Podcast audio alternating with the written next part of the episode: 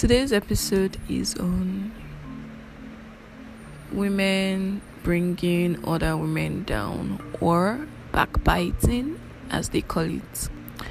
So, some years ago, I had someone close to me get married, and I was around for the wedding. But then, when I attended the wedding, I don't know what what, what my business was was, but I was very particular or concerned about how they looked outwardly, how they were relating, like it was any of my business. And to me, what I saw, or what I thought I saw was that they didn't like each other. Okay, no, not that. What I saw was that there was no love in their eyes. They were just getting married because, you know, everybody's getting married or something, something like that. And by the time I got home, everybody I had the opportunity to tell that I went for a wedding or I attended a wedding, I kept telling the person, Oh, the wedding was nice, but I don't think the couples like each other because their outward appearance or their outward expression to me was that there was no love. Like I said again, what is my business? And I didn't even realize I was backbiting until I had to, I went into a relationship. And the reason I had gone into that relationship was because I thought my biological clock was ticking. I mean, at that time I was like 22 23. And to be candid, I was not ready for marriage. But I just wanted to get the boyfriend, and I wanted a boyfriend that was ready. But as God will have it, boyfriend I got was not ready. He was just beginning to start his life, and you know, that delay got into me that I began to realize that I was in the relationship for the wrong reasons. Not like I made the right choice or not like after then I didn't make wrong decisions, but I knew that the relationship I had entered was for the wrong reasons. And up until I think maybe two years after, I still kept seeing the same story.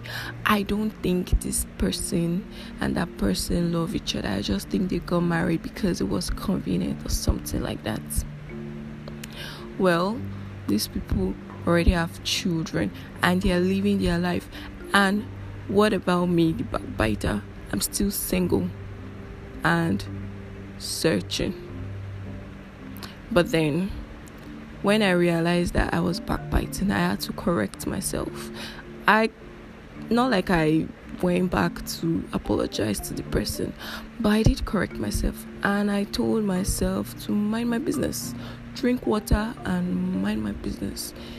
If they do not look in love, that's because they wanted to give backbiters like us something to gossip about so that their marriage will flourish and I decided to fall victim of that.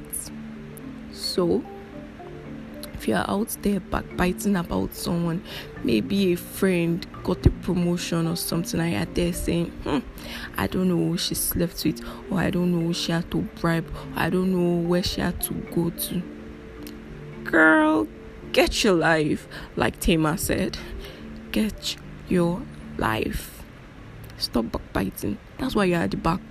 I was at the back too when I was backbiting. So stop backbiting. You don't need it. Be happy for that person and move on. And to be fair, a lot of people are in that phase where they they are unconsciously and even consciously backbiting and they don't even know that they are behind. Their life is stagnated. Nothing good is coming out for them. They are there forming um um, I don't know how she got this, I don't know how this person. Stop being a Karen. Stop being a Karen. Eh? You better be genuinely happy for that person so that your life can be better. Even if you're not genuinely happy for them, their life will still be good. They will still move on. They will still be enjoying themselves. So why are you giving yourself headache Why are you taking aspirin? Why are you taking paracetamol? Why are you taking Panadol for someone else's headache? Is the person complaining to you? No. Get your life, sis. Get your life, bro. I don't think the bros do this, but get your life, sis. You, you, yes, you that you are listening to it, get your life. I have gotten my life and I have moved on. I remain your host, Praise, and you're welcome to today's episode on On Air Therapist.